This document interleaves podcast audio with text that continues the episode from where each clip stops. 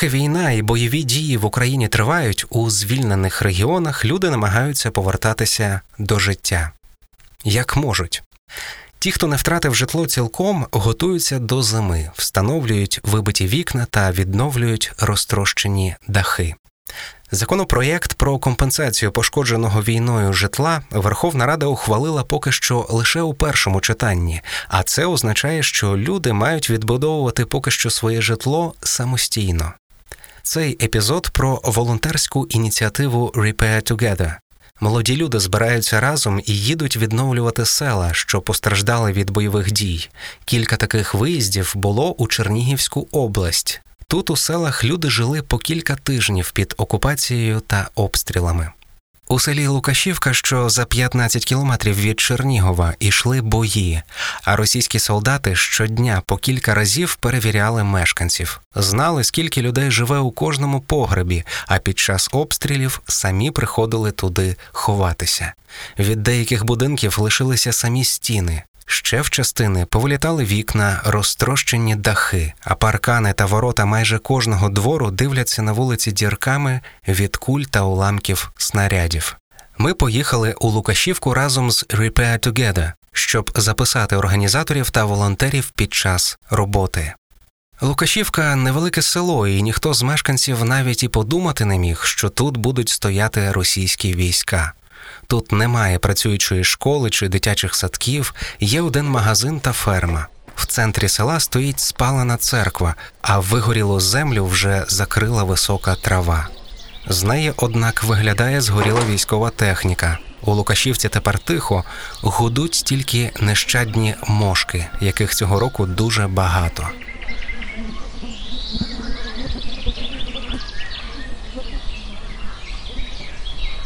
Дмитро Кирпа сидить біля церкви і розповідає про те, як виникла ініціатива Repair Together. Місяць тому, трошки більше, після того як Чернігівська область звільнилася від окупації, ми поїхали просто в напрямку Чернігова, щоб подивитися, що відбувається.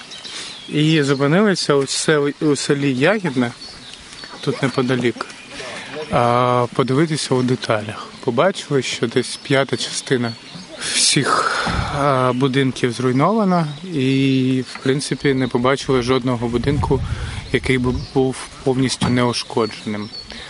Поспілкувалися із місцевими, почули страшні історії. Взагалі всіх місцевих зібрали у школі і тримали у, у підвалі майже увесь час окупації. Окупація у селі тривала 26 днів, і ще десь 3-4 дні село знаходилось на лінії боїв. Ну і ось ми побачили картину з місцевим населенням, яке тільки нас звільнилося від окупації і повертаються у свої будинки, які або зруйновані повністю, або зруйновані частково. Ми зібралися із друзями і вирішили, що є проблеми, які ми могли б вирішити разом а саме е, прибирання території, адресна допомога найменш забезпеченим сім'ям та е, ремонт будинків скла, скла та е, дахів. Ну і якщо щось ще ушкоджене всередині, наприклад, через те, що дахи ушкоджені, там стіни почали гнити. Ось це ми також вирішили ремонтувати.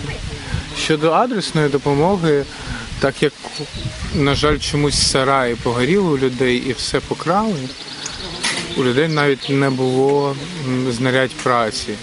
Там Банальних лопа, лопат, грабель, таких речей не було. І ми вирішили для певної кількості людей це все закупити. Відібрали на першому етапі 11 сімей, для яких постановлюємо скло поремонтуємо дах, якісь внутрішні роботи проведемо і також закупили для них інструменти, вже віддали. Зважаючи на масштаби проблеми, на жаль, таких хат, я думаю, що сотні, як не тисячі. А ми за місяць змогли якось допомогти тільки 11. Тому ми дуже сподіваємося, що ми із цього створимо кейс і зможемо зібрати більше коштів для того, щоб збільшити наші темпи і ремонтувати, наприклад, за місяць не 11 хаток і допомагати людям, а 30-50 за місяць. Це такі у нас плани. Визначати, кому найперше потрібно допомогти, складно. Ну, хтось більш заможний, хто менш заможний, а все, а все одно як, як проблема для всіх універсальна. Ну, якось інтуїтивно ми спілкуємося з людьми, ми дізнаємось щось про життя цих сімей. В нас є критерії, наприклад, перший критерій люди мають жити. Тому що є, наприклад, там якісь дачники чи люди, які живуть в Чернігові, а в них тут хати, і вони час від часу тут перебувають, але для нас пріоритет люди, яким потрібна допомога одразу і зараз. Ну, другий, другий такий критерій це, звісно, вік і можливості. Було декілька разів так, коли ми починали прибирати, а потім дивимося, там купа молодих людей. А в них у дворі вже два чи три тижні не прибрано. Ну то ми їм вирішили не допомагати, а звернули нашу увагу на тих людей, в яких є проблеми із здоров'ям, чи занадто старенькі, чи одинокі. Ось Хлопці та дівчата весь день розбирають сміття біля зруйнованих будинків. Обідають біля спаленої церкви, заварюючи фільтр каву на пальниках, а ввечері у сусідньому ягідному біля згорілого будинку культури разом із місцевими слухають виступ коміка Василя Байдака, який також тут волонтерить. Існують суперечності, чи доречно жартувати у таких місцях. Але хіба люди після окупації не мають права сміятися? У команді організаторів вісім людей. Кожен відповідає за свій напрямок. Ініціатива збирала гроші з донатів, але прагне вийти на міжнародні надходження. У звільнених селах, за спостереженням Дмитра, немає проблем із їжею. Найважливіше ремонт і відновлення будинків. Ірина волонтерка. Вона займається маркетингом. Від початку вторгнення вона виїжджала з Києва, але тепер повернулася і допомагає іншим. Е, Ну, взагалі я західної України з Трускавця, але живу в Києві. Так і от я поки поки оці були жорсткі часи, я поїхала до себе як на батьківщину. Там тримали біженців і так далі. А зараз от від початку, коли почала їздити на толоку, ребятки, я все думала, що як тільки повертаюся в Київ, зразу зразу сюди поїду. Ось власне так і виходить. Повернулася. Прикольно, тому що це з однієї сторони ти, ти розумієш, що допомагаєш відбудовувати Україну, а з іншої сторони це весело. Тобто тут класні люди, класна музичка. Це таке поєднання. Тому що зараз важко ж отримувати задоволення від життя, правильно? Там просто так. А коли ти допомагаєш і отримуєш задоволення, ну, таке поєднання це дуже круто, як на мене. Вікторія, одна із організаторок, на час початку війни була в Перу. Вона взагалі не мала сумнівів, що робити далі. Одразу повернулася в Україну. У нас була подорож в Південній Америці. Ми запланували її десь на 5-6 місяців. Встигли лише місяць пробути. Почалася війна, і ми зрозуміли, що все вже подорож закінчилася, треба повертатися. В першу чергу, мабуть, тому що я не бачила цього своїми очами, і мені не доводилося тікати з Києва, які бомблять. І я якби дивилася на це все в новинах і.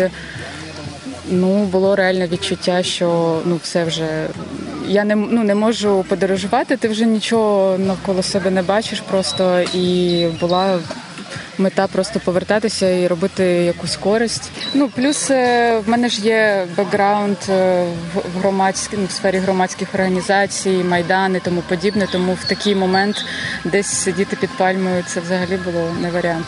Перші толоки були у гостомельському притулку для тварин. Там ремонтували вольєри. Тварини лишилися без дому, і їх треба було десь селити. 30-40 людей приїжджали, а далі вирішили допомагати вже людям. Кожного разу волонтерів збирається все більше і більше. На наступних виїздах було вже близько 250 людей. тому що в людей дуже великий запит. Я так припускаю через те, що ну всі відчувають оце відчуття бути корисним країні і особливо коли там немає великої кількості грошей давати, або вже віддали багато, але все одно хочеться допомагати. А це дуже якась е, зручна можливість. Ти приїжджаєш на пару днів, просто робиш корисну справу гуртом, бачиш результат е, і не знаю, можливо, ще якось це почуттям провини для когось пов'язано. Ну, в мене особисто така історія була, коли я повернулася до Києва. Я десь цей майже місяць, мабуть, сиділа, просто не розуміючи. Ну, щось там в соціальних мережах намагалася якось щось когось там координувати, щось комусь допомагати, але ну це все одно. Ти сидиш і читаєш новини, ти жахаєшся від того, що відбувається, і тобі хочеться щось робити. І це така для багатьох, я думаю, навіть терапевтична можливість. Тому тут. Тут круто, ми в захваті від людей, від віддачі, наскільки вони ну, вмотивовані. Тут взагалі не доводиться когось е, змушувати. Ну і ми, якщо там будемо згадувати шкільні суботники, там був принцип, аби не перепрацювати, аби не зробити більше, ніж хтось там е, всі так потрошку, потрошку, потрошку. Тут люди приїжджають, просто хапають ці сокири, всі ці лопати, все носять, е, і ну взагалі не доводиться навіть там комусь пояснювати, що треба там підна- піднажати там і так далі. Коротше, люди це в першу чергу те, чим ми задоволені. Гроші дають, ну але ми насправді поки що ще дуже активно не збирали кошти, тому що ми чекаємо, поки в нас будуть оці готові кейси з цими будинками зі склом готовим, чотири толоки. І наступний етап буде це вже будівництво. Там потрібно буде більше грошей. Відповідно, ми будемо вже просувати цю тему активніше. Один із зруйнованих будинків, завали якого розбирають волонтери, розташований на вулиці Папанівців. Його власниця Ірина знову і знову розповідає свою історію. Спочатку прилетіло в машину, згорів сарай, а потім прилетіло і в хату. Від неї залишилися лише стіни. М, Тут немного, ну, как бы приход был, двери сначала повыбивала. Потом, когда они пришли, у нас проверили документы и позабирали во всех телефоны. Сначала сказали, что за пределы вот этого двора не выходить, шаг влево, шаг вправо, типа как расстрел. И они потом э, сказали, сейчас обстреливать будут. Но обстрела я как бы не слышала, я слышала только какой-то удар, и все, и треск пошел. А муж говорит, мы горим. Мы начали выбегать, кто куда, разбегались. Ну, они стояли, наблюдали. Вот здесь вот танк у них уже, не танк, а БМП. Это у нас за, э, здесь за сараем два БМП стояло, у соседей стояло. Ну, в общем, в каждом дворе стояли машины. И мы потом уже поразбегались, пока сгорело. А на следующий день мы сюда пришли, тут уже пятеро сидело русских. Мы потом пришли, мы сказали, что мы хозяева, нам негде жить, мы будем с вами жить. И мы с ними жили, потому что одеваться некуда было. Волонтери тут пораються увесь день.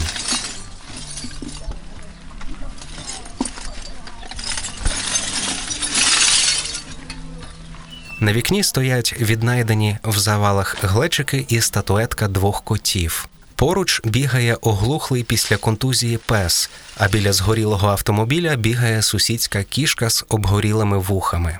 У перші дні окупації росіяни забрали в Ірини та її чоловіка телефони і сказали не виходити з дому. Потім вони змушені були жити із окупантами у власному погребі. Вже в четверте на толоку приїхав культурний менеджер Олег. перебіз роботи, коли хлопці кличуть, я їду з ними допомагати їм працювати тут, в Чернігівській області. Так вийшло, що теж цього року, але ще до війни, ми в січні поїхали в поїздку з дівчатами, які теж долучились до організації цієї події. Там є команда Repair Together і є команда Come With Me Trip. І от ми їздили з цими дівчатами з With Me в поїздку в Красноїльськ на Маланку. І там ми всі познайомились, і от з Дімою теж. І там такі, ну, в общем, знайшли спільну мову, а потім почалась війна, всіх розкидало по Україні. І коли вже звільнили Київ, потроху всі почали повертатись і шукати, що робити. І Діма вирішив, треба організувати ну, якусь двіжуху, яка на меті поставить залучити людей, які не знають, що- вони можуть зараз як бути корисними, бо вони не, ну, не в армії, може їх не беруть, або вони самі не йдуть, або вони, у них немає роботи. І от так сталося, що я такий, о, клас, давайте. Ось що відповідає Олег на запитання, для чого ти тут сьогодні. Ти відчуваєш, що в тебе є потреба бути корисним. Це як ти у бабусі в селі. Тобі треба підключатися і допомагати. Ти не можеш просто сидіти, склавши руки. І насправді робота тут мені дуже нагадує моє дитинство, коли ти, наче ти жив в цих домах, і ти приїхав допомогти після якоїсь там, не знаю, біди. І ви відновлюєте разом. І навіть є таке відчуття, що може це твій дім був, і це твої тут рідні. Якась така особистісна тяга, бо всі краї нас виростили, і тепер ми маємо ну, їх відновити після того, як їх вирішили знищити росіяни. Олег багато спілкується із місцевими, і ті часто розповідають свої історії. Їм важливо поділитися своїм досвідом. Ну, ми тут сидимо поруч з повністю згорівшою церквою зруйнованою. Це така. Ти на неї дивишся, тобі страшно, але в той самий час є якось романтичний. Тому ти такий, окей, щось в цьому є. Треба з цим працювати, треба допомагати. Треба повернути все, хоча б ну не, не до того стану, як було до цього, але до того стану, щоб стало зрозуміло, окей, мирний час настане, і ми потім все повернемо назад точно. І от спілкування з людьми це намагання якось їм дати теж цю над- не надію, а це розуміння, що є дорога вперед. Коли хлопець вперше побачив наслідки бойових дій, він був злий. Ці емоції українці відчувають дуже часто. Я дуже злий був. Я досі дуже злий. Ні, да, розгніваний. І це такий гнів, він не зникає. Ця розгніваність, вона як є якісь роздмухуючі штуки, які постійно за тобою їдуть ці по дорогах України, і з кожним будинком ти трошки роздмухуєш цей гнів, потім ти до нього звикаєш, він стає твоїм бейслайном якимось таким. Є такий шлях, ще допомагаючи, ти вивільнюєш його. 100%. Тому що, наприклад, от ми приїхали на цю галявину минулого разу, і тут все було в пляшках. От просто уявімо, що кожен солдат кожен день розкривав свій пайок і просто так кидав там, де він його відкрив. Ну, ми це зібрали і вже стало трошки краще. І так, там зараз четверта толока буде п'ята, ми це сміття вивеземо.